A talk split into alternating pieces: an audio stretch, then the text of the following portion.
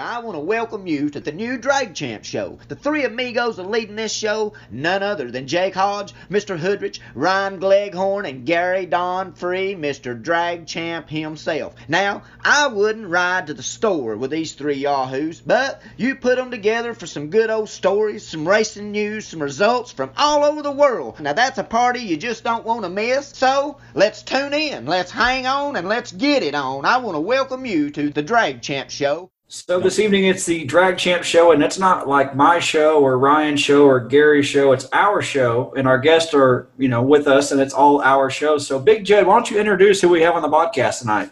Well, we have the the young man that has won the richest paying foot brake race in history, and that is one Caleb Ellison, the man of the hour, so to speak, for foot brake racing. And of course, I'm here. So.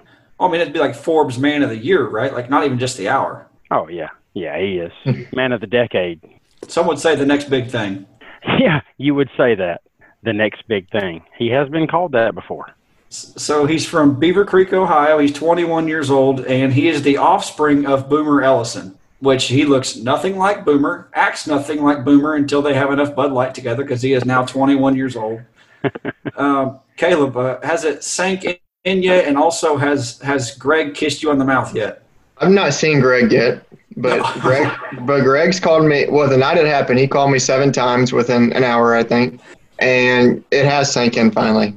That's Yes. it. You, you want hundred thousand dollars off the foot, and that's what we It- did. It's it's, It's sank in. it's sank finally, it's yeah. sank in. I mean, I look at the check every day, but but it has sank in. I'm, I guess I'm just kind of moving on to the next week now. I figure I figured I'd go race lo- locally last week and get my butt kicked, and I I didn't. But Yeah, you missed your brownie point chance right there. You, you could have said, "I look at the check every day, but I, it's hard to take my eyes off Bailey."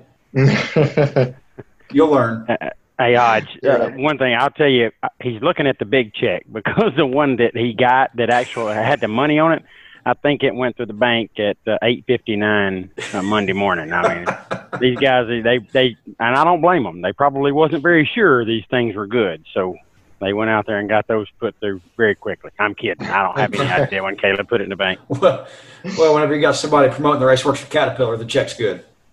yeah, yeah, they make more money than they can spend. Caleb, you see these uh, drag champ racer of the month trophies right over my shoulder? Can you see I those do two see up 'em. there? I do. Yeah, there might be one with your name on it coming soon. they look real good. little little September action going on there. Yeah, these two are going to get mailed out pretty quick. We haven't announced the winners, but we will soon. But uh, yeah, Um, your win, 100K off the bottom. I mean, pretty impressive, huh? Yeah, I, I felt like it was. I told I told Ryan I told Ryan he needed to simmer down a little bit on Saturday because it would look bad. You know, people would say house cars and such, and it wasn't the case. You know, I don't know if I could picture that wagon in the winner's circle for hundred thousand dollars. Me either. So I told him to chill out. That's not our speed. We'll, we'll win the, the you know runner up to Thursday. We'll be good. Yeah, after all that talk, I mean, I look up and, and see Gleghorn in the final of the gamblers race. I'm like, hell, these guys might have a shot. Well, I'll tell you what, I can, I, I can fix the battery charger with the damn best of them. That's about all I did. he kept calling me, hey, I broke the battery charger again. Well, he broke the rear end and converter in one pass, and you put lug studs in the front of it, and he was back going again. So Hey, no, you no, no. One heck of a mechanic, sir. We, we did not put lug studs in the front of it. He calls me as the the the unfortunate Bailey Ferraro incident, which I called was going to happen in the time run that morning. I'm sorry, it's my fault. Um, but he calls me as we're cleaning up the racetrack, and he says, "Hey, the planetary broke." So I put a parts call out for anybody that's got a spare transmission. Heck, I'll buy one if I got to. It's hundred grand, you know. And uh, he calls me back. It's not the planetary; it's the rear end. So I just look at uh, I look at Tara, which is Ryan's best half, and say, "I'll be back. I'm gonna go down there." I just start it, rip it in low, and stomp the gas, and it spits a lug stud out of it. it's all fine and dandy. We didn't put any lug studs in it. We just rod one from the other side and make it four and four. Oh, that's all you need anyway. At Vegas, we're four lug from the factory. I don't know why we're worried about it. Yeah, and Yeah, they went fast the day they were produced. So No, they Yeah, you're didn't. fine. you're right, Gary. The best part was uh, rolling up for my second entry and being like, "Hey, bud, uh, you might just kind of look out because I don't know if this thing's gonna go straight or it might go to your lane or I'm not quite sure because I didn't test it. I just rolled it right back up here. So your best option is probably to be red. That way you're in front of me when this thing tries to start crashing. What were you talking about when I moved the rear end three inches to the right and just sent it? Oh no! Right after we put the lugs in it, and I was like, "Yeah, Oh. I'm, I'm I'm missing one over here." Oh, I, well, I don't know th- this isn't about us, Caleb. Something I, I wanted to know is that your driving style. It varies, obviously, run to run. Um, you could have won a few thou under a lot of the runs. A lot of the runs you were dialed pretty hard, and then you, have a car that's dialed 850 in the final round. You know, and you haven't seen that all day long or all weekend for that matter. Did that change your thought process moving into that? You know, the biggest final that really any footbreaker's ever been in. No pressure. Um, no, the car was the last four runs before the finals. It moved one thou to the 330, and I thought I could go a fifth. In the semis, I went 53 with a nine, but I killed like six tenths of a mile an hour. So I was probably going like 53 with a five, right around there. And uh, when I came back, Adam Davis and, and Edmund were like, "What are you gonna dial?" I said 653. I'm not lifting. And uh, Edmund's like, uh, Edmund's like, I dial 54. And I was like, listen, I was like, if I go out there and go 54 wide open and lose by 10 thou, you know, it happens, but it's not meant to be. But I said, I'm dialing 53 and I'm not lifting because the car is so good. And uh, I was really confident. I mean, I, the thing with Sexton is, is I watched him at Piedmont and I watched him in Bristol and he'll be dialed 62 or 52, whatever he was going, I forget. And um, he'll be, he can show you four under but it's so weird how he does it run to run, like how he kills it. And um, when Siegel went red to him in the semis, I saw him go, what do you go, 848 or 858? What was he running? He went, he went 48 in the semi. He Yeah, dialed he went- 52. Yeah, he went 48 on a 52, and I saw it. And that's why I said I'm down to 53 because he was going to dial 52, and I knew he had to kill it. Well, I mean, I think he had to kill it.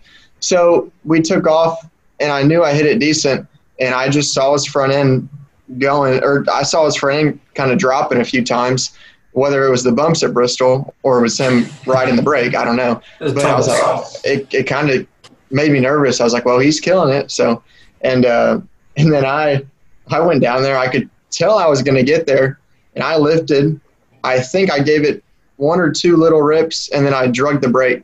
And when I went through, I was like, "Oh, you got behind." And I looked up and saw the wind light, and obviously I stopped real quick and turned around. But I knew it was close. And then you guys told me I was like 22, take fourth out, to be two over. I mean, like an idiot because I just told you I was going dead on wide open. It did pick up. I was going about three or four thou under wide open, so it's I'm lucky I lifted.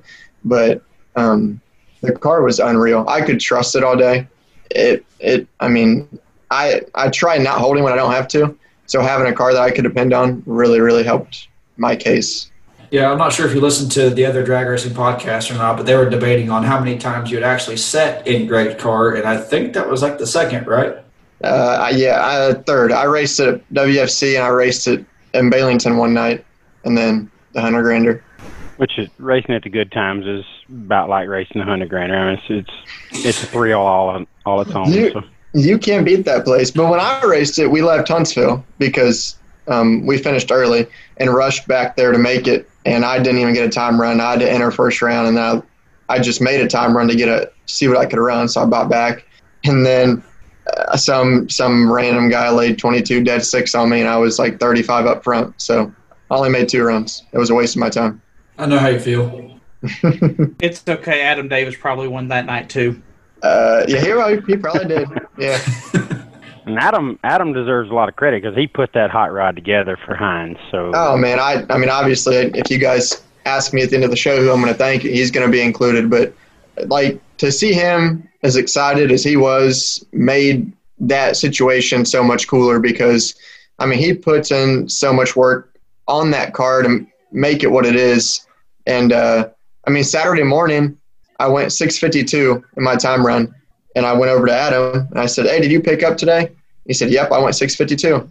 But that I, I'm pretty sure that was his goal was to set his car up and Heinz' car up the same way, and obviously they're set up the same way. So Well, I've talked to Adam Davis a lot. You know, every time I see him, I make sure I talk to him, and like he don't ever talk back to me because that's just not Adam Davis. And I had, and he was screaming and hollering and very un Adam Davis like. oh yeah, I, I start to see where all these old Adam Davis stories come into play that Jed doesn't want to allude to ever.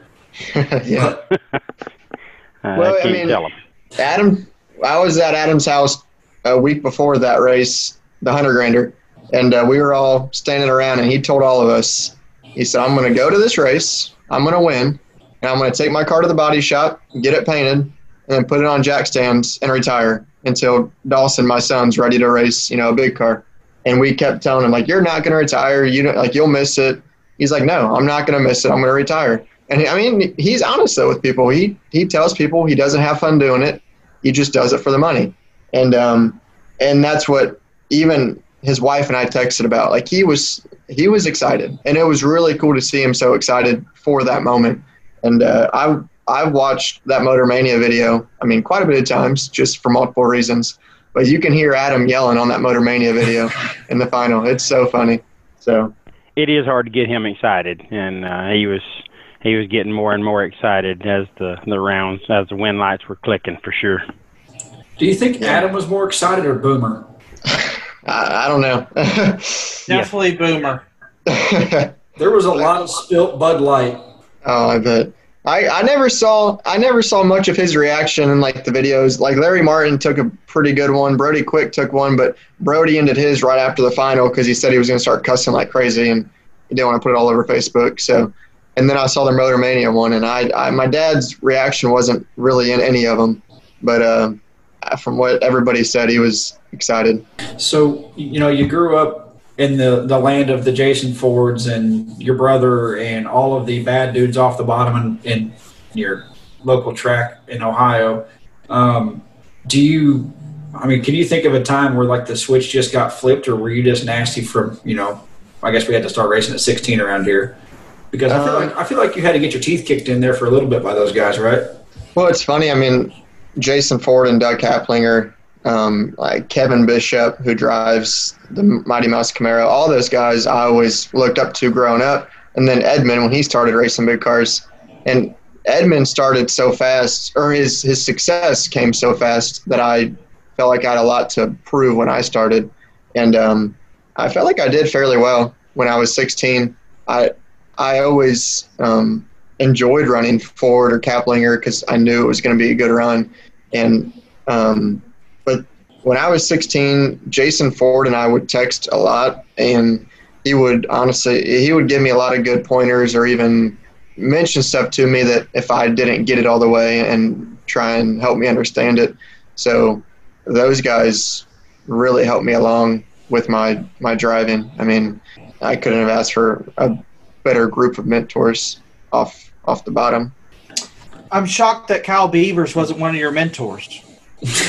Kyle Beaver, oh man, yeah, that's my buddy. I actually just ran him over the weekend off the bottom, but uh, um, Kyle kicked me around in juniors when we were kids. He beat me for like two or three track cha- uh, track championships, and he still lets me know it every day. So, but Kyle's bread, and. Kyle's bread and butter is top bulb. Kyle's Is it really? nasty. Oh yeah. Oh, he's oh oh off the top bulb. I'd put him up against anybody. And that Oldsmobile, when it when it's on, it's on. But when it's off, it moves like five hundreds. Yeah, if you put Kyle in a really good top bulb car, then it's it's probably going to be over, especially one that's a little bit faster.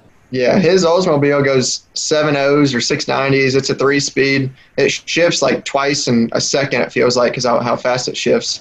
But and and he drives the wheels off of it. Big Jed, whenever you were getting ready for this this big Labor Day 100 KFC, um, what I mean, you had. A, I mean, obviously, we've got a short list whenever we put an event together. Who we think's probably going to win a lot of this stuff. Um, what was your biggest surprise through the weekend, other than Caleb winning it, Oh, that's a great question, Jake. Uh, other than Gleghorn, because we were all shocked. That's what I was gonna say. Every time his win light came on, I looked at Riggins and said, "Did that just fucking happen?" It did. uh, honestly, there wasn't a whole lot of surprises. I think Nathan Sexton was a bit of a surprise just because it's one thing to take a, a, a street type vehicle to Piedmont and with the consistent weather pattern and stuff there that it's pretty good, but Bristol usually throws that type of car curveballs that it can't be hit. So uh, Nathan, although I, I'm I'm obviously blown away by his talent. I, I know that's very high level, but usually it just throws the car a curveball that you can't hit, and it, his car just seemed to, to be really good. It was it was putting up very consistent numbers. And as Caleb mentioned, you know, he can show you he can show you under if he wants to. I don't know if he does that with a shift. Um, he's got a drop spot. He drops often. Uh, got a nice spot. So uh, that surprised me a little. And again, has nothing to do with his talent, just kind of what Bristol throws at a car like that. And then, um, you know, as far as uh, surprises of late round finishers, um, didn't really have that. I wasn't surprised by Ryan. I've seen Ryan race before. Now he doesn't drive a whole lot of cars that he gets a lot of laps in, but Ryan can race. He knows what's up. So I I, I want to throw a little shade on you there, RG, but that just wasn't really right. I, you, it didn't surprise me. You you got a lot of talent. I mean, you've been on fire there. You've driven like a donkey at times, but you know who hasn't been on fire or driven like a donkey at Bristol? We've all done it. A lot of people actually. Uh, uh, no, it, it was neat though. It just uh, the best I could explain it was like, look, you know, everything I've driven here goes like six thirties or six or slower, and I'm a little retarded, so I needed something that left a little faster for me to put brake it.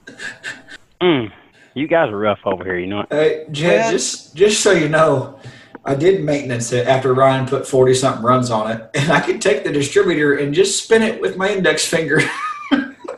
Oh wow. Yeah, and was- the last the last run I sprayed it for th- like at least 200 feet. So we were going fast.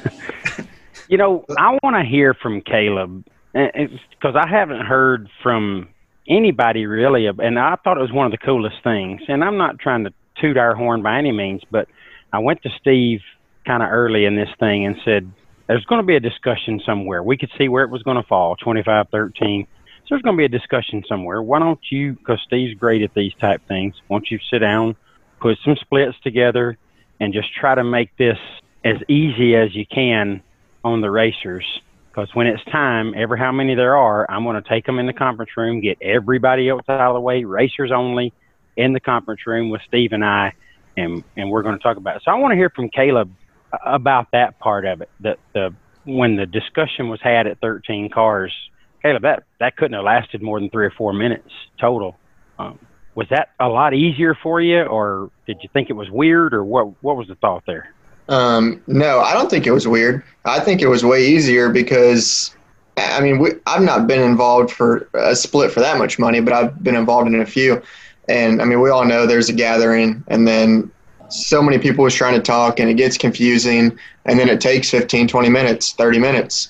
And um, so you guys did it the right way. I, and I liked how you went around and, and asked each, each person if they want to split. Because if they don't want to, then we don't have to deal with it. We don't even got, got to go in the conference room. And um, well, once we said we were all okay to talk about money, we went into the conference room and you guys had a piece of paper with the three different splits on it. And it got passed around one by one. And really, the first three people all agreed on um, the one split that we liked, and then everybody else agreed. So the paper didn't even make it but halfway around, and we were all content with it and, and walked back out. And I bet you it took two minutes Yeah. in the in the conference room, and we were all back out, and we were all getting in the cars. So it was great. I mean, I would definitely like to see more promoters do that. Yeah, I think on the bigger purser, biggest purse purser, biggest purse events, um, that those guys could really save themselves some downtime and just a lot of confusion. So many people get involved. Every every track that hosts an event that's considered large purse has got a spot where the drivers and and the promoter can go and just get that settled real quick. And again, if you've got somebody good with the numbers and Steve's great with it, somebody hash that out, give them two or three options. Well, You know, we we had two or three options. You guys took the middle option, which I thought was the most attractive, and like you said, it it went around the room. Didn't even get around the room for everybody. Said, yeah, whatever everybody wants to do, I'm in. So Yeah, I never saw it. I was the last person, and I never, me and Ernie never saw it. We were the last two, so we all just agreed with it. yeah, I think you guys knew what it paid to win based on what everybody was saying. I like this amount as an option, and from there, which obviously showed confidence on your guys' part, you you were just really cared about what it was to win, and y'all went back out and raced. Well, I'll be honest. I knew I had the buy to seven, and like like you just said, you knew what it was to win, and that's what you cared about. But when they said what number it was going to be to lose at seven, that did also, you know, kind of make me think like, well, if I do lose at seven, I'm content with this amount right here. So Yeah, not bad at all. So was that uh, after the conversation? Was there? Did you start thinking about the the amount to win, or were you back down to just racing and not really worrying about it at that point because you knew your day had been made? no, it sounds funny. I never thought about it one time. Like the money, I never thought about it one time. And then once it was all said and done, and I realized how much I got, um, I was like, "Dang, that's that's a lot." And and thinking and thinking back to what it would have been to lose here and lose there, it's like, man, the money difference is huge. Like you know, winning really helped. So Yeah, but you know, to your guys' credit, y'all set it at 13 and never discussed it again, never touched it, never did anything. So no, and I and that was I really mean, cool. as you know, Adam Adam was going to be like my my money man and go in the conference room for me. Well, yeah, he is. But and then going there for me because I didn't really want to deal with it. But then uh, then I ended up going in there. But uh, before the final, I told Adam, I said, "Should I talk money right here?" And uh, he's like, "Let me call the uh, the owner." So he called Greg, and Greg said, "I'm happy with this amount, and I'm happy with that amount." So we didn't talk money, and Nathan didn't want to talk money. So when I got up there, I I asked you, Jared. I said, "Can we go?" And you said, "Yeah, we're ready when you are." And Nathan said he was ready. So we weren't up. we were like in the lanes for probably two minutes before that final, and we were ready to pull under the tower. No, you wasn't. Both of you guys were ready to go, and I thought it was cool, and it was a it was a pretty epic moment for foot brake racing. It was cool. Yeah, I guess it helps when you know either way you've got a big payday coming once you get to that point, right? Right. Yeah. I well, and like like you said, it, it does help. But I mean, obviously, me driving for people all the time, my money gets split. But like I said, when I won that final, and then I thought about what runner up paid, I was like, man, it's a good thing I won that final because if I didn't, my money would have been way different. so I was I was happy I won that. It really helped. Yeah, know, imagine a lot of people were happy about that. And the big check made it that much cooler. We all know that. I mean, I think the coolest part was just just sitting down and like kind of just soaking it in in front of the towers whenever Jed was interviewing. You know, that was that was like a, a eerie, surreal feeling because most people, you know, are all hyped up in the winter circle, but like we sat down and bench race about it, and that was pretty cool.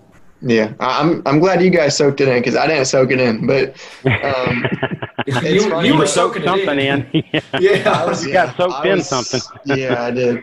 I uh, it's funny when I went through the fin- well, Jared told me in the in the lanes. He said, "Hey, no matter what, come back up the uh, the side road next to the track." I said, "If I win this thing, I'm turning around on the track." And he said, hey, "He said, well, more power to you. If you want to turn around on the track, if you win, do it." So when I saw my win light, I just I grabbed the brake pedal. And then I was like, you know what? Nathan's so slow. I got to make sure I don't turn in front of him. Oh, I'm being serious. So I, so I grabbed the brake pedal and I was looking back, looking back, and right when he passed me, I cut the wheel and I just tried to make sure I didn't hit the wall or nothing. But, um, and then I came back up the track, and it's funny, but I stopped because Green and Bailey were the first ones to the car. So I stopped thinking everybody's going to surround the car. And then all I heard was, get off the track, get off the track, because they wanted to spray beer on me, but they couldn't do it on the track. So I shut the door of the car and start the car back up and get off the track. And then right when I get off the track, Adam and Adam and Edmund are spraying beer on me. And then obviously when I get out, Brody dumped a whole beer on me. And uh, but yeah, like you said, the moments like that is what makes it so cool. Even though it's so hard to take in in my position because so many people are trying to tell you good job, but the moments like that you don't forget. Um, and then when I woke up the next morning, um, the Camaro smelled like straight beer inside. So So speaking of the Camaro, you said you've only raced it a few times. So how do you take a car you've only ran a few times to the biggest foot brake race in the history of foot brake racing? Um, a lot of luck. Adam Davis prepared it. Oh, okay. Yeah. Um, I mean, when I drove it at WFC, when I drove it at WFC, I made a lot of good runs. I mean, I bet you I was actually there was one point I was twenty something on the tree, seven or eight runs in a row, and I don't know if I won a single one of those runs because whenever I was twenty something, they were twenty something, and then the one run I tried to step it up, I was five thou red, they were seventy seven. I mean, the week there's weekends like that, and um, I drove really good and just didn't do no good. And then I drove it, like I said, at Baileyton, only made two runs.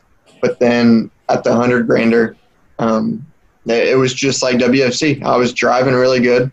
The car was even better than what it was at WFC because, once again, Adam and Edmund worked on it and made it better. Um, and I was really, really confident the whole weekend. Um, fifth round on Friday, I ran Bobby Matera in that black Opel. I know he makes really good runs, and I was 18 dead five, and he was 13 dead five. So Hmm. that that one stung, and I kind of felt like uh, like this is going to be my luck for the weekend, and uh, obviously it wasn't. Bobby Well, I wasn't was at the race, guys, but I want to know what did what did it feel like in that starting line area as the rounds progressed on on Saturday night, and it starts cars just start falling off. Well, my pocket kept getting heavier. Were you betting?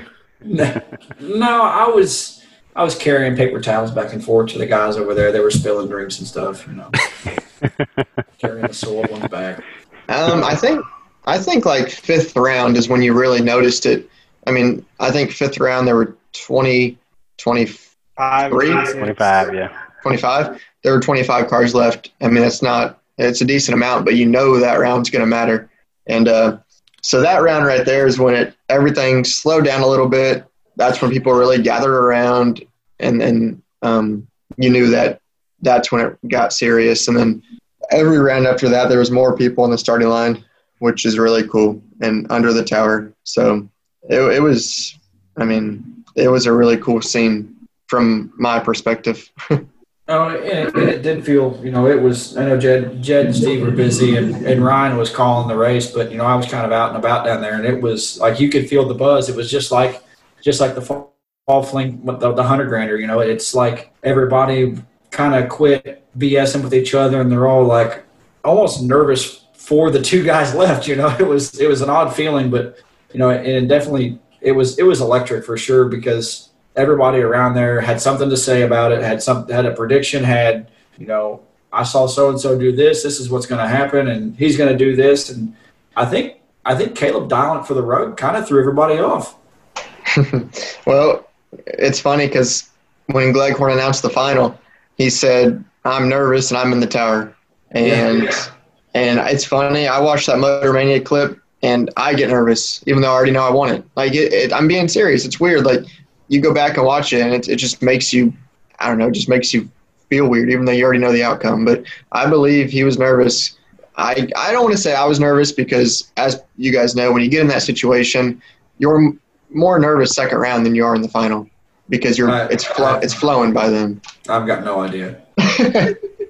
Yeah. yeah, you do. Well, you, uh, and and the nerves go away when you burn out. I mean, it doesn't matter oh, that is it is what's going on. true. When you burn out, it just it goes back into mechanics, just what yes. you do.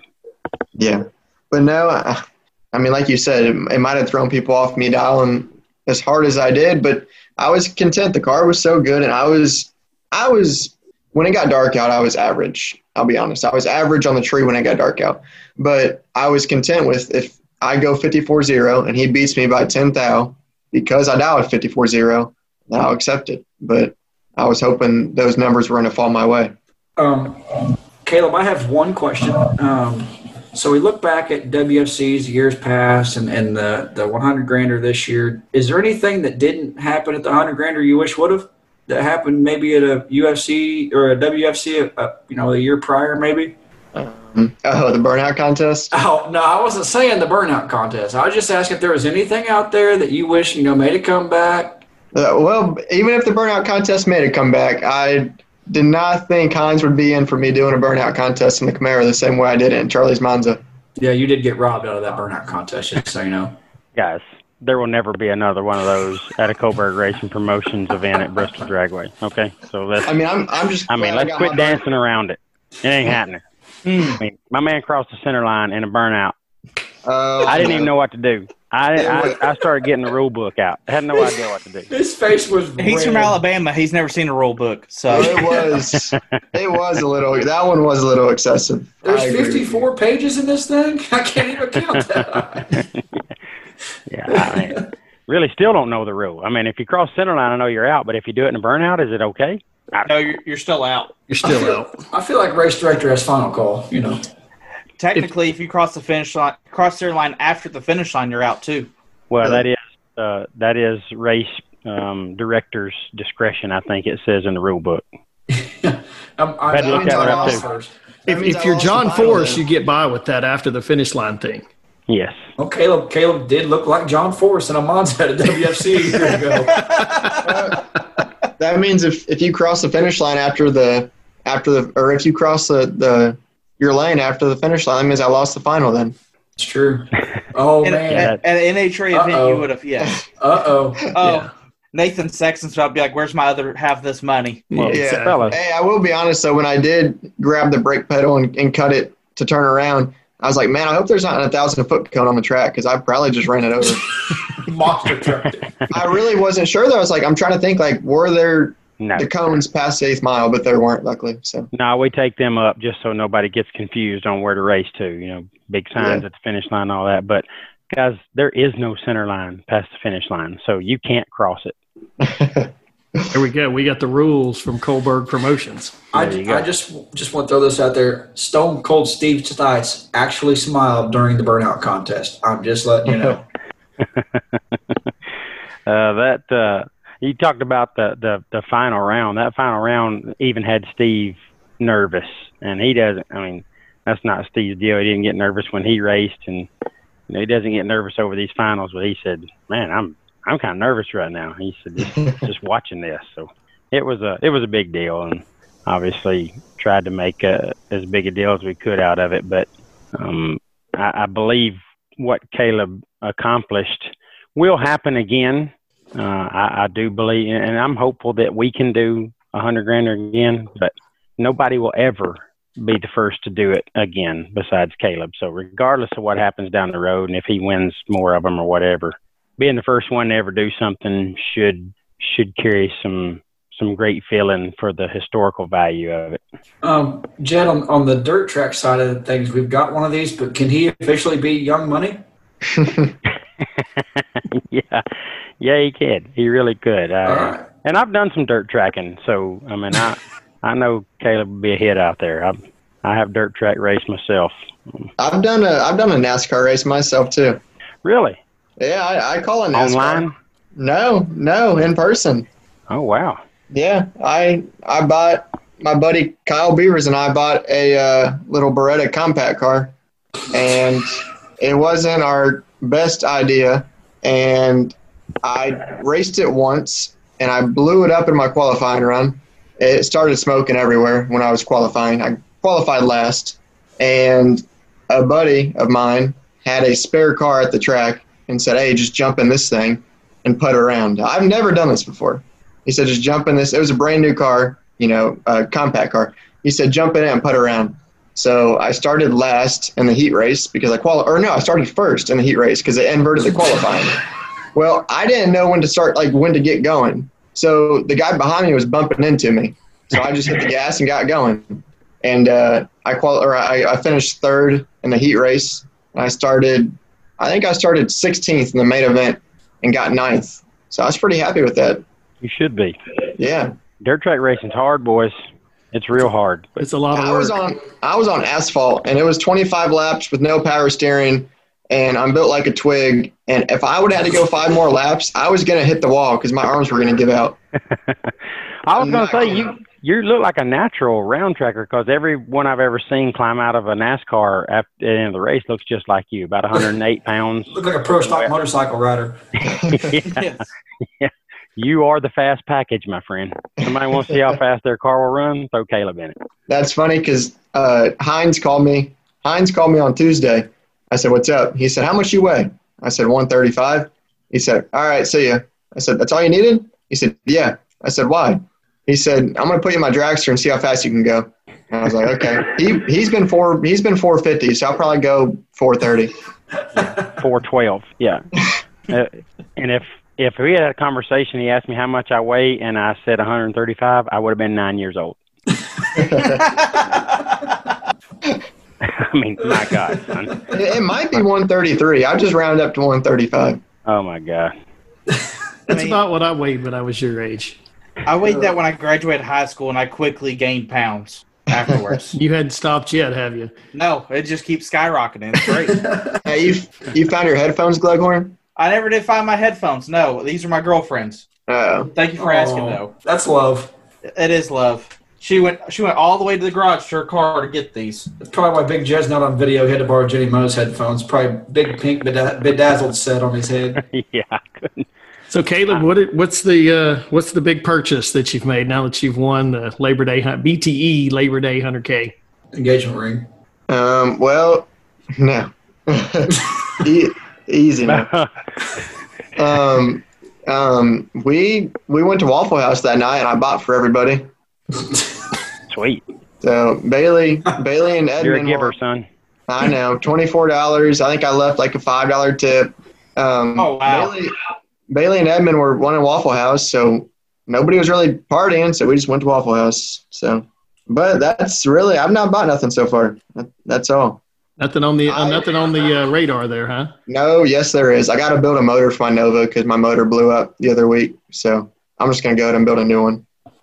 You know, you should sell that Nova. No. Well, that's funny you ask or you say that too. Hines called me on Monday and asked me to sell my Nova. And I said no. I'm in love with that car.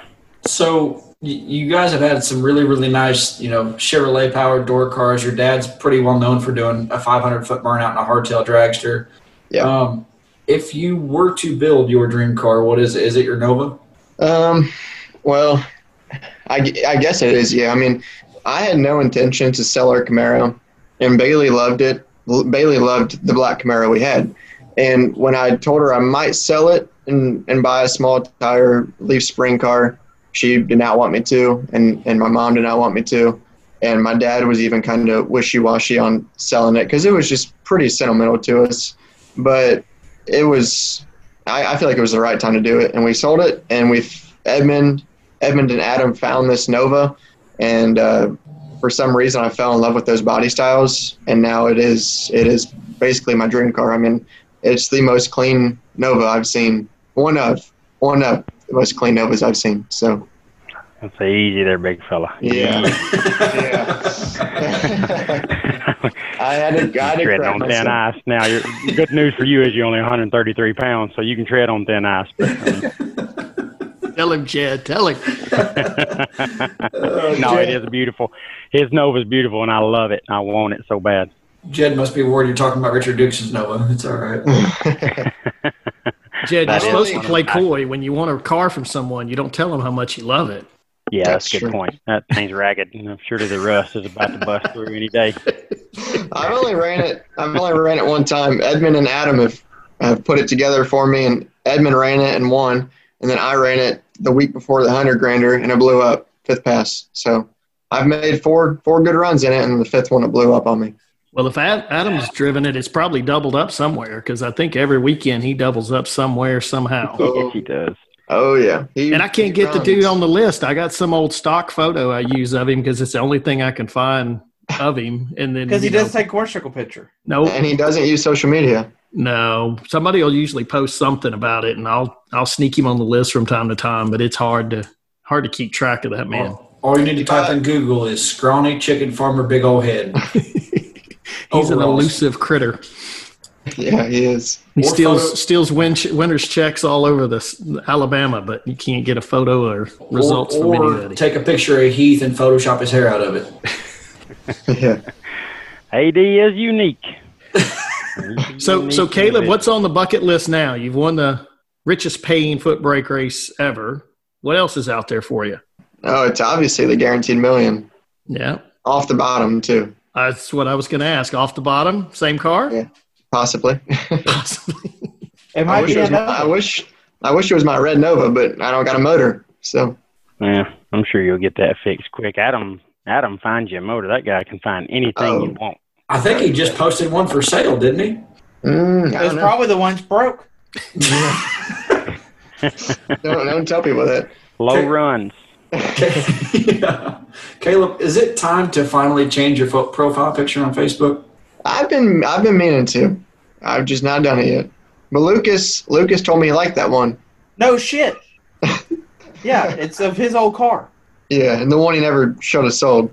Yep. Yeah, that thing was bad news. All his cars are bad news. Oh yeah. Yeah. So, Chad, let's not- talk a little bit about the the the hundred K. So, what was it like leading up to that thing, and what was it like handing out that check to Caleb at the end of the night? Well, definitely two different feelings, Gary. Uh, leading up to it, you know, a lot of nervous anticipation. You know, I, I love foot brake racers. Obviously, that's what we do. We we try to promote foot brake only events, or we don't try to. That's what we do. So we're in love with foot brake racing and, and want to see it reach a very high level and always be on the big stage. But I know that that was uh, an expensive race to attend.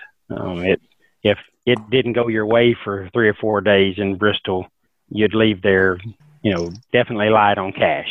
So when you when you have that with foot brake racing, it it's something that these guys don't do very often. I imagine quite a, a large part of our crowd spent more money than they ever dreamed they would spend going to the races. So that brought a lot of nervous anticipation, a lot of um, getting phone calls and messages about the weather, a lot of, hey, I thought that I was going to be able to be there, but I can't, need to get a refund for whatever reason. There was quite a bit of that, quite a bit of refunds leading up to it.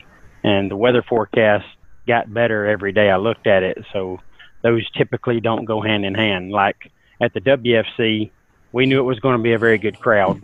And as the weather looked wonderful the days leading up to it, just it, you could feel the energy and, and that people were coming in big numbers, and they did 550 entries strong. This was just the opposite. I think people started thinking, I'm gonna have a ton invested in this. I'm just not where I can do that comfortably with that kind of disposable income. So it started uh, definitely making me nervous, um, creating a little anxiety. But you know, you got a job to do. You got to promote it. And you got to believe in it, and just hope for the best. And as we opened the gate, and Thursday looked pretty good, and then Friday was pretty strong with 319 entries. I felt a lot better about it after Friday. I knew uh, a fair amount of the the pre-entries, pre-entrants were going to double, and, and and folks won't believe this, but I could probably show you a, a dozen texts in my phone where people were asking, "What kind of crowd do you think you're going to have for the big one?" And I said, "You know, it feels like 275 ish," and we landed dead on 275. So that was uh, I, I was glad that I that that was my feeling, and it ended up being right. So I've got some kind of gauge, or Steve and I have some kind of gauge now to to kind of figure out where we will be if we if we try this again based on our pre-entry numbers. But so a lot of nervous anticipation leading up. I get there, start feeling a lot better. Saturday, picture perfect day weather wise. It went pretty well. We had a couple of interruptions, a couple of things that caused us some challenges that we didn't want, and the, the race ran a little deeper and longer than we anticipated. But when it was all said and done, the the energy around that, the staging lanes, the starting line area, the the actual race itself in the final round was everything we ever dreamed it could be and more. Gary, to be honest with you, um, it was it was amazing. It was humbling. It was just a, a super humbling experience just to to know that, and because we had so many people thanking us, and it's really, you know, we we did gamble a little bit there, obviously, or a lot of bit, but based on what Footbrakers have done for us for for 14 years, we we believed in it and believed that that they would make it successful. Wonderful sponsors helped make it successful. So handing that check to Caleb at the end was surreal. It, it was it was an unbelievable feeling to to see it finally run to completion and know that it was everything we ever dreamed it could be and then some. It was it was pretty dang awesome. Jed, and you know, to that point, let me finish this sentence before you smack me in the mouth. Um, it's weird seeing Bristol that empty, but it was awesome. I mean, it was perfect. Like we Yeah. started racing at nine nine thirty. We were done at you know on a normal day we got done at eight thirty for for the main event. You know, or for the for the Sunday race, and you know it was it wasn't too much. You know, we didn't. You, I mean, you guys were stressed out because of the Friday Gamblers race ended on Sunday, but that's part of it. It's part of the weather, and it's part of what you deal with at Bristol. But it's just one of those things that like there was not a like hey like we got to go like right now, right now, right now. Let's go. It was uh hey, you know, this is going to get done. This is how we're going to do it. And, and you and Steve did an awesome job of planning it to the best you could given the circumstances. Yeah, we had a few challenges, obviously, um, but Jake, I'm with you 100%. It, I had quite a few people that had attended the WFC that came there and was worried about us, you know, because we only had 319 on Friday and only had 275 on Saturday. Uh, was kind of the thought process a lot of people had. So I assured them, no, don't don't compare this with the WFC. This is this is really good. We're very happy with this, but it did look empty. There were there were quite a few spots still available out through the pits where at the WFC, I mean, they were parking at Food City down the road. You know, it was it was nuts. It, so we took a lot of pride in July in completely filling that place up, and then we took a lot of pride in Labor Day or Labor Day weekend for um, being able to be a part of something that's never been done before, regardless of how the crowd looked in comparison to the the July event. So um, I'm with you. I thought it was the perfect size crowd, really good. We were very pleased with it, and it allowed us to have some interruptions that we would not have gotten away with in July. So, so the second annual 100 KFC, the tagline can be "Size doesn't matter." uh, that can be the private one. Yes, I doubt I'll. Oh. I, I doubt I'll put that in the promotion. That's unfortunate. so, Jed, did it? Would you? I guess you guys announced this last summer, so you had over a year to promote this thing. Did that wear on you, or was that the? It, did that work out better for you to give people time to save up the entries and their time and everything to come? Well, the answer to that, Gary, is yes. It did all of that. Uh, yeah, it was 14 months of promotion. Um, you know, it took off really quick. I think we got.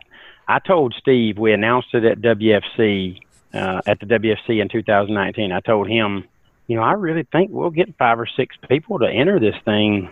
You know, right here at the race when we announce it. So we'll just we'll get started with the with pre-entries and and make ourselves feel better about the announcement. Well, it was like 25. so you know, it was just crazy how fast it took off. So then immediately we're thinking, well, heck, we're gonna this thing's gonna get three to four hundred racers in it easy.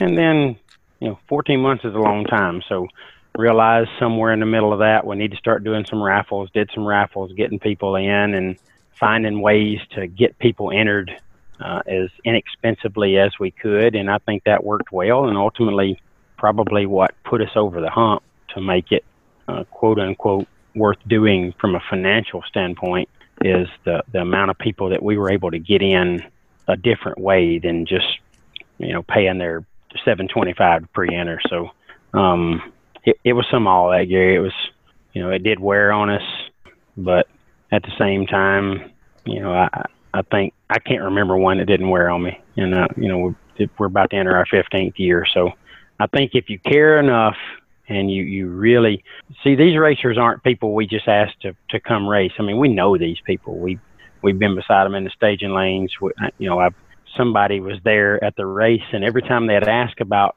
one of the racers, it was one of the Bristol staff members. Every time they'd ask about so and so. I need I need this guy to come to the tower, change his number. I mean, I'll, I'll just text him. They're like, God, you've got nearly every one of your racers' number in your phone. Yeah, I mean, I know these people. I've been knowing them for years, and they've been coming to our races for years. When you care that much about your product and you you make promises to people about how the event's going to be and and what you're going to do and do exactly what you say, I think it wears on you, Gary. It's it's not it's not a bad thing. I think it's a good thing that it wears on you because I think it keeps us focused on making sure we deliver the product that we tell everybody we're going to deliver. Can you say it one more time? Yeah, y'all y'all need to re-record that. No, no, no. Say, you you know what I want you to say. Just one more time. Program. Nope. Oh, product. Yeah. Oh, Sorry. Yeah.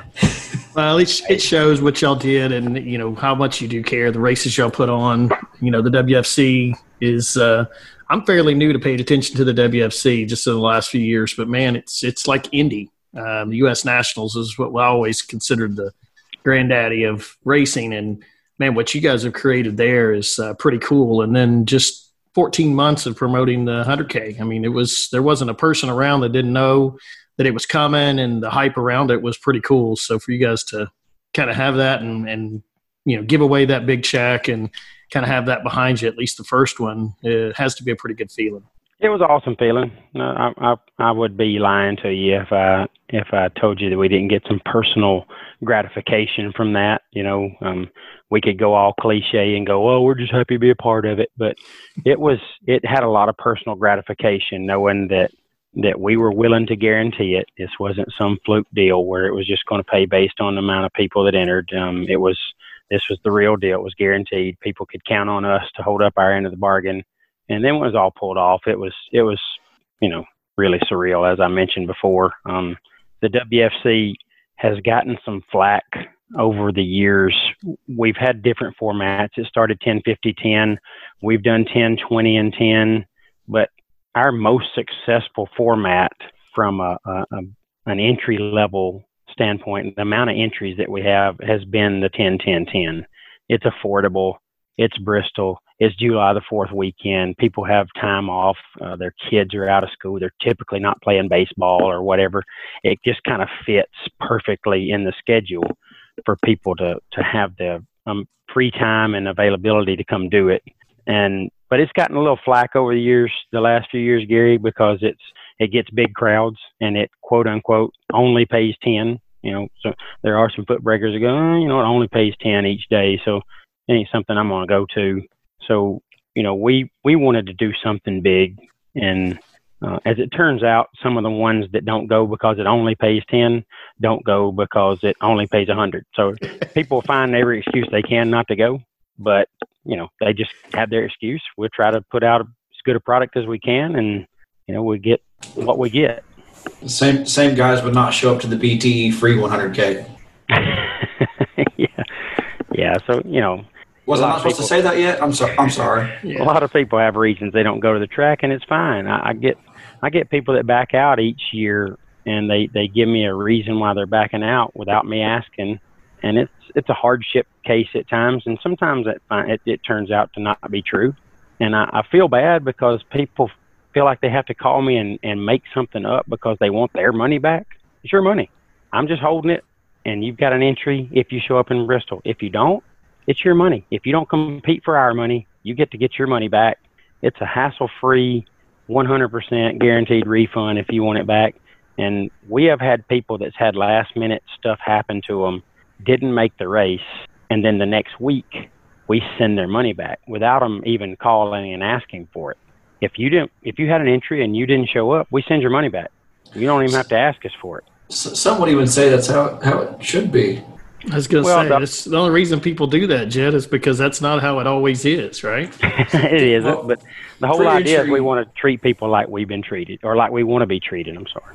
Pre- pre-entry is getting ruined.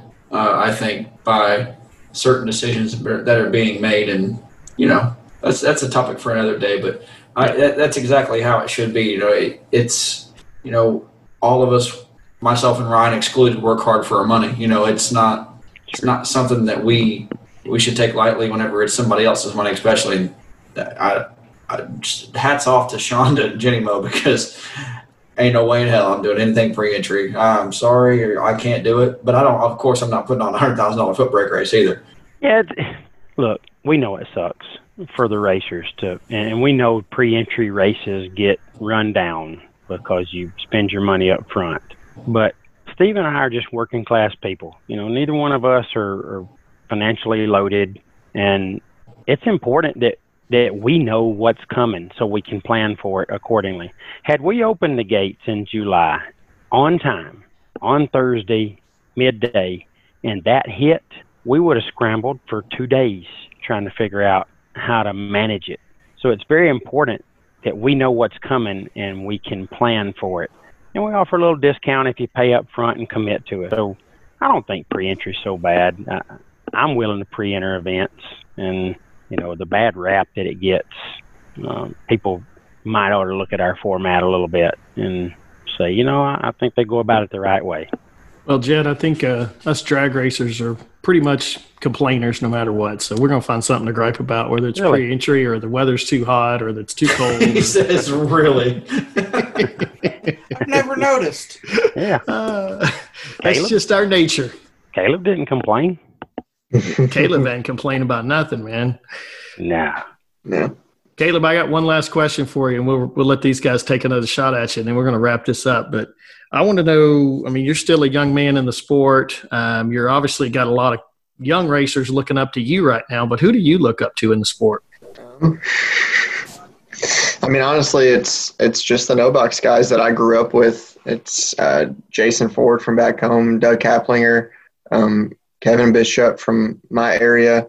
He doesn't race hardly anymore, but those guys like you guys alluded to earlier, I grew up watching them and they won every single week. One of them will win every single week. And it's even, it's even um, Adam Davis. I, I'm, my brother, since he moved down there, we've got to know, we've got to know Adam a lot more. I mean, just the way he looks at it, and and I look up to him. So, I mean, I'm true no box. I mean, I like racing top, but I'm not as good at it. And uh, I like I've always looked up to the no box guys. Didn't didn't you drive Mikey's car pretty deep in Montgomery off the top? Uh, at, at 131. Oh, that's right. Yeah, I'm no Yeah. good at it, but you know we're just going to try to cash in. I, I just find myself. I don't know. I can put some runs together, but I, I don't know. I just find myself not as consistent off the top. And even though I drove Mikey's dragster deep into the 50, I'm definitely not a dragster guy. I mean, it's I like door cars. But I think we can all agree on that. Sorry, Gary. Well, driving this my my thing's driving the stripe. I'm just not used to it in a dragster. That's really all it is. Neither am I. I follow people through like 68 at the stripe and to go dead two or something. Look like a donkey, uh, as Jed would say, but you know. Yeah. What what I like the most about who Caleb just listed there, those are good guys too. Those aren't just great racers; they're good people. And Caleb, you could tell he's got a good example set for him. Uh, I mean, he had just won the the largest pan foot brake race in history, and he was very humble in the winner's circle. He was thankful. He, you know, he thanked God as well. Just all around fine young man, and and for somebody to represent your brand that way with by winning your largest uh, paying purse ever. Um, you know that that had a little extra special feel to it as well. So really proud for Caleb, and uh, again somebody that I, I think did it the right way, is doing it the right way, and and certainly will be a great representative for our sport for many many years to come. Yeah, I appreciate that. Caleb, anybody you want to thank? Yes. Um, my parents, I mean, as all you guys know, besides Gleghorn, you're all you're all parents and you sacrifice for your kids and they've sacrificed for me, my brother, my sister for as long as they needed to. And uh, I wouldn't be where I am without them. Uh, Bailey, my girlfriend, she's always supportive of my racing and she's there. It's actually funny. I told her, I want you to come to Bristol because it's a hundred grand She thought about not coming and I said, please try and come. You know, it's a hundred grand foot brake. We don't ever get that. And her and her friend showed up and, and I ended up winning, which was that much more special. So, um, Adam Davis, Edmund for working on Hines's car and making it as good as it is. And then Edmund towed it to Bristol for me. He didn't have to tow it to Bristol he did. Um, so I appreciate them guys. Greg Hines for giving me the opportunity. I didn't me and Greg never talked up until two or three weeks before that race, and we decided we were going to do it again, just like WFC, and it worked out. Um, FTI, um, we all know their stuff's really good. Performance, transmissions, and converters. Um, Hoosier Racing Tire, um, Blake, and the guys at RBZ for the wheels, all the stuff they make. That's about it. Flo- Florida Racing Products help out on that thing. Lloyd Racing Products. Yeah. I was just curious. I figured it was, and that's an Alabama Yes. thing. Yeah, it is. He does help out. Uh, what what's Boomer's real name? Edward. Ah, it's over now. He's Edward- he's done. Edward James Ellison. It's it's it's over with. I like Boomer better. He needs to stick with that. that. So does he. So, Big Jed, anybody you want to thank for helping you put on that race? I know one company in particular, but Yeah, certainly. You know, Steve, my partner. Um, without him, not sure any of these events would ever be possible. And of course, our title sponsor for every event we've ever had, BTE. Those folks have been a, a supporter of ours from day one, Gary, and uh, they said yes when we wasn't even sure you know, if anybody ever would. And they were actually the very first company we approached, and they jumped on board. So we've never had to ask anyone else. And Brandon Barentine at BT has told me we got a lifetime contract that that he's in for every race race we ever do. Which, you know, I mean, how how humbling is that? And then our you know our, our racers and our sponsors and Bristol Dragway and of course our Coburg Racing promotion staff, all those people put so much into this event and, and every event we do, trying to to make sure that they deliver on our promise. And you know, so far I think it's been a successful model. So very thankful for for all those people that help us and you know Hodge and Gleghorn and JJ and Steve Riggins and people on the microphone. You know, we talked about how epic that moment was, that final round leading up to it. The guys on the horn have a huge role in making sure that that that is everything you want it to be. And those guys did a phenomenal job as they always do. So I appreciate you guys as well. And, and, you know, couldn't, uh, couldn't dream of it being any better right now. Just Footbrake Racing's at, uh, at its peak. It's going well for us and other racers, that, other promoters that, that do these events. So just, uh, really excited about 2021. Can't wait to see how it plays out. Yeah, yeah, and one of those things like we, we, we were pretty fluid on the microphone all weekend, and we a couple of times we were like, JJ, we like we need you here for 20 minutes, you know, and he's like, oh, you know, he's still a kid, you know, of course you don't want to have to be tied to it, Yeah. but he he does it, and you know, JJ, you know, it, seeing him progress, you know, I say this every time we have a conversation, but seeing him progress is like it was like baby steps there for a while. Now it's monumental because now JJ knows the people. He knows, you know, he knows the backstories and he knows, you know, how a lot of those guys drive. And, you know, he was, he was a huge part of it. And, you know, we were out, you know, I was carrying paper towels to, to my, my friends out there late in the rounds of the 100K. And they were like, hey, aren't you going to go up there and announce it? And, I, you know, we, we knew it was Gleghorn's final round of call. You know, it's, it's, it's kind of his thing. If you weren't going to do it, it was Gleghorn's deal. And, I think listening to you and Steve call the first pair for a hundred grand though was pretty epic. Yeah, that was. I mean, I never We- we dreamed had to- he would come in there with me. Had to shove the mic down his throat to hear his vocal cords, but yes, Yeah, it was awesome just having him in there, whether it was heard or not. You know, I heard it, and I I'll never unhear it. So I was I was very happy about that. Excited to have him in there with me, and um, you know, his son and my son ideally would take over this brand one day, and Dylan is a is a major part of the event now, and uh, that's Steve's son, Dylan. He's he's uh, the guy that played the the national anthem on the keyboard and, and played it when Steve Riggins sang it. And Dylan sells T-shirts and works the gate. And just a, a fine young man. His daughter Sarah uh, is very helpful, running around doing everything she can. So, you know, it's uh, it was really cool to to have the whole family involved, and then for Steve to put icing on the cake, coming in the booth with me to call the first pair out for a hundred grand was uh, was extra special. All right, guys. Well, to use one of uh, Big Jed's term, we're going to stop gas bagging now and uh, let Jed go to bed because it's well past his bedtime. And uh, Caleb, congratulations again on your win. It was amazing, uh, history making, and very proud of you, young man. Thank you. I appreciate that. And Jed, thank you and uh, Steve and the crew for putting on such an epic race. Uh, Gary, no, you know, no thanks necessary for that. I, I definitely want to reach out to uh, Jessica Hicks and, and thank her. She's a drag champ representative. She was doing our post race report every day and uh, sending that to me, and obviously doing some for drag champ as well. But want to thank you as well. Um, you burst on the scene, man, really hot and heavy with this drag champ thing, and you know you start seeing drag champ this and drag champ that, and you, you don't really know what it's all about. And then I got to meet you and understand what your mission is and your goal for this. And you truly are in this to to boost our sport, um, get it in everybody's line of sight, which you're doing extremely well with you and your team are doing. And you know it's a it's a heck of a product you got. And as a racer, now I do have a little something I want to mention because I'm a racer too. But as a racer and a race promoter, uh, much appreciation to you and your team for what Drag Champ does for us.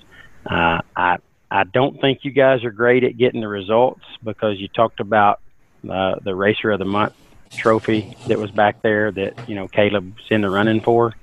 Um, I did win Footbrake at Holiday Beach July the 11th, so I'm not sure exactly how you missed that. But um, you know, if you want to go back and award me something, that's fine. If you don't, I'll I'll get over it. Hey, you, you were you were You're on like there.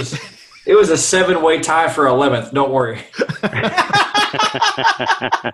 Get rid of the ties on the top ten list. It's hard, man. It is hard to compare who's in, who's out. I Tell them to do better next time. Do we need a decision maker? Because I would love to be that decision I'll, maker. I will be a decision maker. You know yes. what? When I can make Double O shit show for for some of the things that we do, I think we're right on track to our audience. And uh, hell, now we've added a top ten for the juniors each week, so we just keep adding to the misery. But That's that's not fair because I've also been on Double O Shit Show and it's not for anything good. So I was a profile picture. It didn't work out very well for me. That's true. Well, Jed, I appreciate the kind words. Look, we've got a big team man. at Drag Champ, and we are trying to, uh, you know, make this sport something better and do our part. And uh, it takes a lot of work, but man, I can't tell you how thankful I am to have all the people that help us. It is definitely not just me by any stretch. There's a big team, and uh, it's fun doing it. It's uh, been more rewarding than I thought, and we're just glad somebody pays attention to us. So.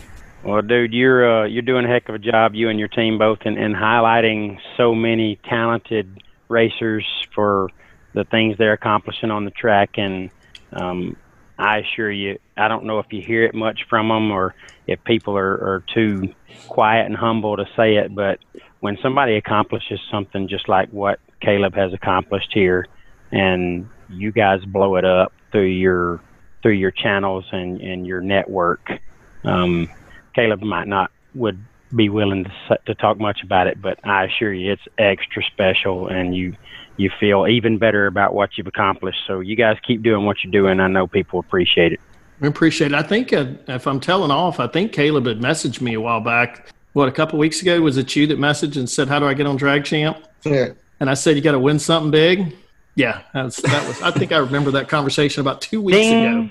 Yeah, that's the first thing I thought of when I go on Facebook and see that he won. I went, "Okay, did something Small. big." it's more of a cha-ching than a ding.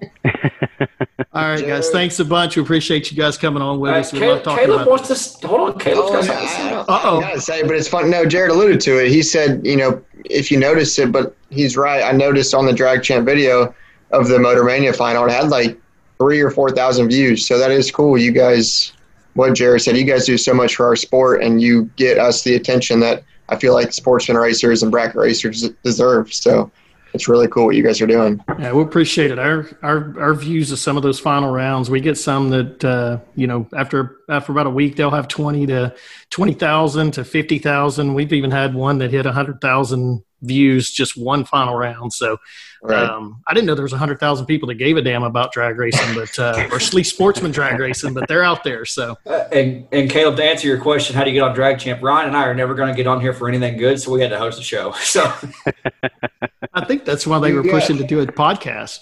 You guys are more like the double O shit show type. Yeah, I think he's talking about you and you and Ryan. kiss my Jake. ass too. Hey, Gleghorn, real quick before we get off here, it is funny.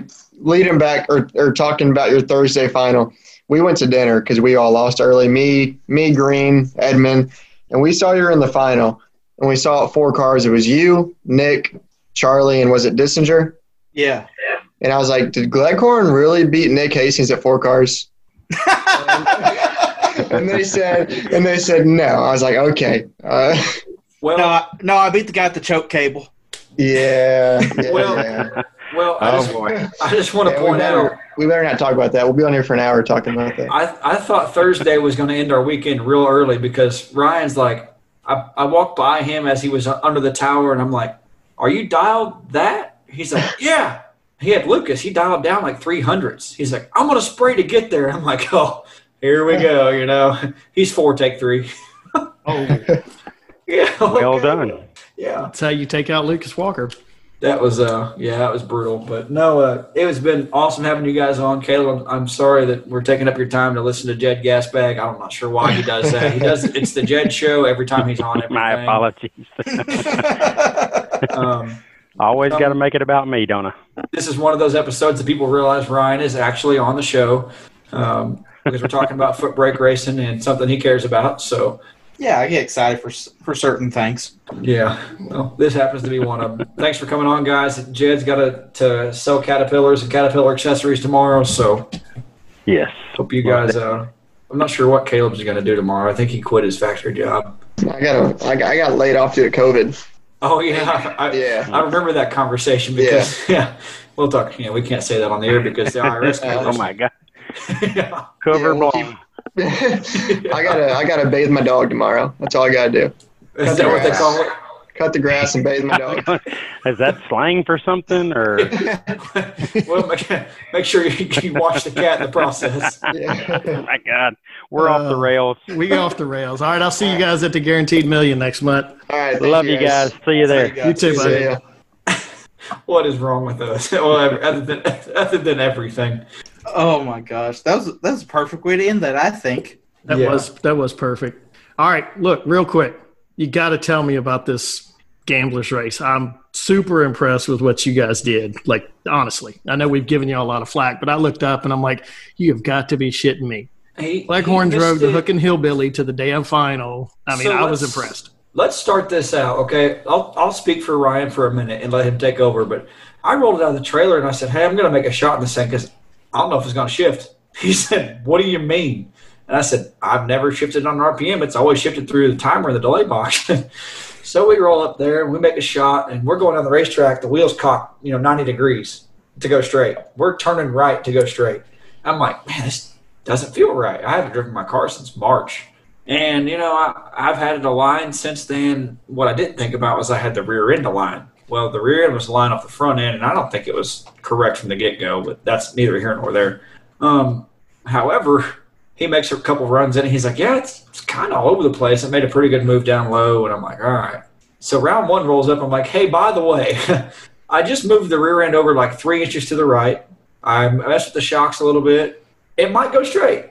And he goes up there and he's like low teen. Every shot on the racetrack, he's high, high O and low teen, hitting the bottom. I'm like, we might be working with something here. He misses it one time. He's 40 something and he gets away with it. And I think his guy turned it a couple of thou red. Other than that, like every time he left the starting line, it's not like I looked at Tara and thought, he's going to fucking do this. Like it's like he's got 300s advantage. Like Helen Keller's not going to fuck that up. And it was it was brutal. And whenever he told me he's going to spray to get there on Lucas, I was like, well, I mean, if he does this correctly, I think we're sitting pretty good for the weekend. That's why I decided to not drive my car that weekend. You know, once you have somebody that is driving really well, like he was, there's no need for me to get in it just to. I, let's face it, I don't have a, a, a prayer chance in hell off the bottom, and that's what I told everybody that asked me. You're not driving your own car? No, it's making me money. I'm not. I'm not touching it. So that's that. There's your reasoning. Yeah, I mean Thursday first shot I make it, it goes left, and I'm driving like it's a sprint car all the way down through there. Uh, he made he made two shots in it, and I made two shots in it. I made a time run. I was like five pair before first round, and uh, in years past we couldn't double in the gamblers race, so he had already decided he was going to drive Mustang in the gamblers race. All right, that's fine. Um, and then I've just kind of found this rhythm, and everyone knows. I mean, you I've been Bristol twice, and I've been terrible, like top ten worst on the property. If you were to ask me, uh, and is it? I mean, I don't really fit in the hook and hillbilly, which I don't think anyone really fits in the hook and hillbilly. I told him the first time I got it, it's like it feels like I'm in my old dragster because it's got funny car cage, and it's like there's no way it's like 23 inch wide. It's got to be 20.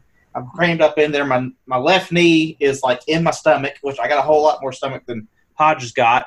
So um, it's a little bit of a challenge. Uh, but no, it's like every time I swap feet, I'm like, that was actually, I can actually feel like it was pretty decent. My wind light come on. I'm like, okay. And then, you know, I was ducking and diving for a little bit until I had to run Lucas. And I was like, well, you know, I really uh, don't want to sit because the whole day I was like holding four, spraying to hold seven up until that point. And then I was like, all right, let's just change it up on him, see what happens, and it worked. And then the next round, I got to run Cooter, who you know I have I have a whole lot of respect for Lucas. I have just as much, if not more, respect for Cooter uh, for what he can do off the bottom, what I've seen him do on the long track.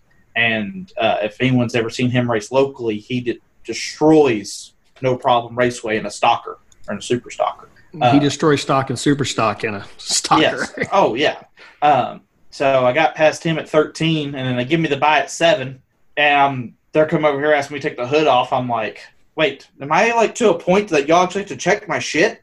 Also, a little bit worried because I have not looked underneath the hood of this thing the whole day.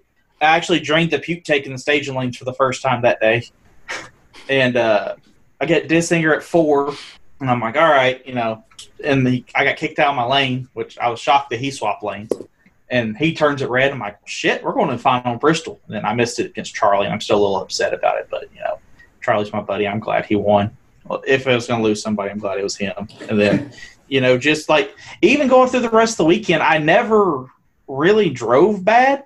Like Friday, I lost fourth round. I was like 16, take 12. When light didn't come on. In the hundred grander, uh, when I lost my last entry, I was 14, take 11. My guy is seven total. Yeah, and then Sunday I lost at six um, to um, Brian Cerruti, and he was 24 total. I, I missed it a little bit. I was 22 on the tree. So no, it was really it was a whole lot of fun. So you need Uh, a faster foot brake car to foot brake. yeah, is what I mean. yeah, yeah. Then that's pretty much what I told Tara. Like, because we've been talking about buying race cars because she wants to do a little racing whenever we go places, whenever after work and stuff. I can And set her she- up in an O2 undercover. She would love that actually. uh, I'll even but- leave the drag champ stickers on it for you. uh, and she'd been what do foot brake race and stuff. And I told her after the weekend, like, we're gonna have to buy something like this because that's about the only way we're ever gonna make any money this or do any do any good around here. Because it's, I mean, I'm not gonna say Division Four foot brake racing is as tough as it is in Bristol, but it's pretty freaking tough. Whenever you know when you get down to like ten cars, it's gonna get nasty every single week. So. That's uh, for sure. I- and you can name off. I bet you can name off 15 people right now. Just at any given race, would just kill you.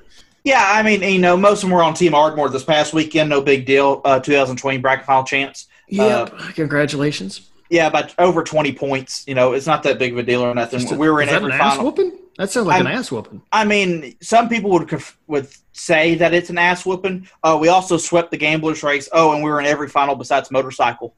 Um, but you know, I'm not bragging or anything. Jake, when you want to get him excited, we just need to talk about Ardmore winning the bracket finals. This is the most I mean, I've seen. no, like I was, I was excited to go to final in Bristol. You know, Damn got points racers. Yeah, and I got this little check up here that I'm gonna cherish forever. But what after finishing second two years in a row, us winning the way we did, uh, it feels really good. And I don't even care about the ass chewing. I'm gonna get in the managers meeting this year, uh, trying to get rules changed. Uh, it's gonna be completely worth it. yeah, that's a good job. Did whenever they pulled the hood off in the staging lanes, did did they like have the surprise look that everybody else does that it's actually decent looking under there? Um, a little bit. You see, it was me, Tara, Jed, and Poo Poo Pasquale. Uh, Poo yeah, and I think he was like, he kind of looked at it, he's like, damn, but he was like half drunk at that point anyway. Yeah. So I think anything was going to impress him. Uh, Doesn't which- sound like he's going to find much either. which that poor guy, he made. I, I don't really want to put him on blast on the podcast. He, I think he did uh, do it to himself on his own more you on know, Monday. the thing is, is he's not used to going to big money races like this.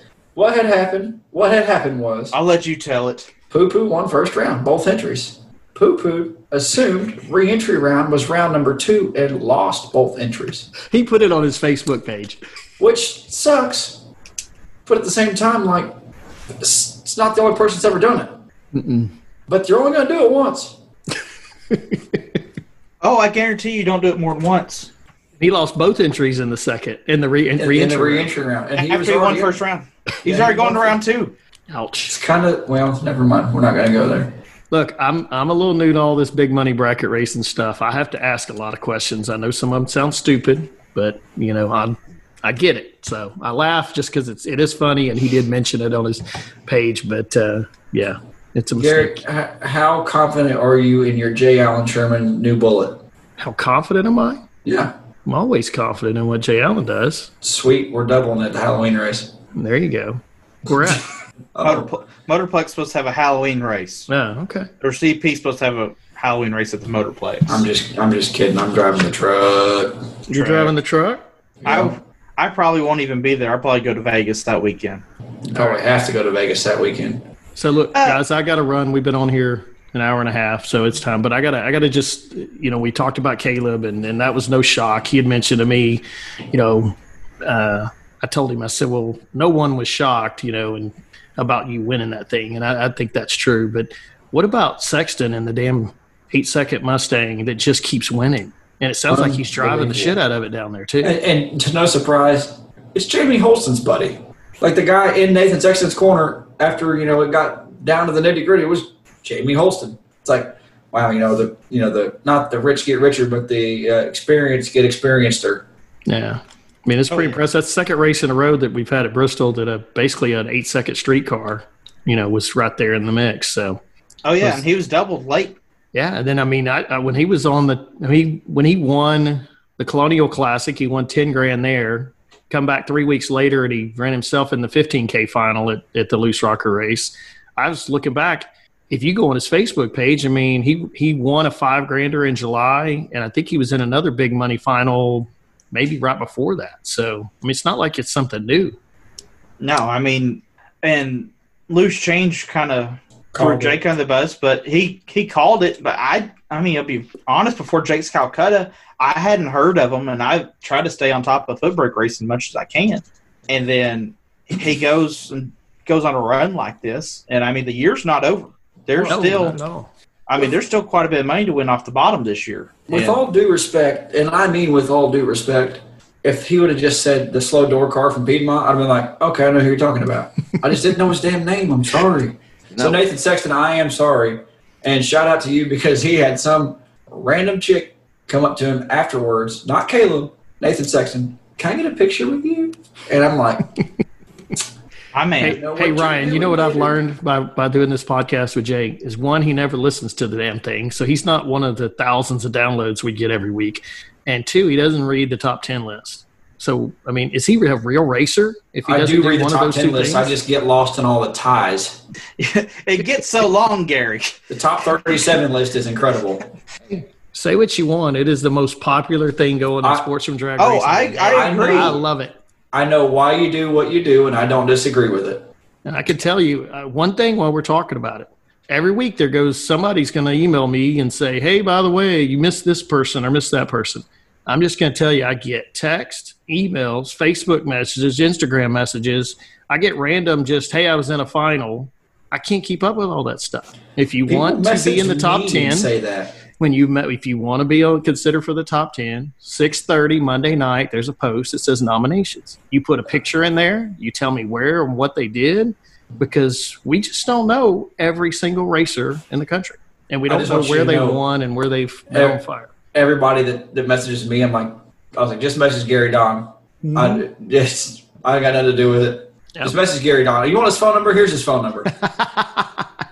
All right, let's wrap this thing up. It's late. I don't have to That's work cool. tomorrow. yep same here all right man what else you got that's it we're done Mm, I think that's it. Congratulations to G Dub for another hundred thousand dollar race final round win. yep Uh, I will say shout out to Ernie Humes.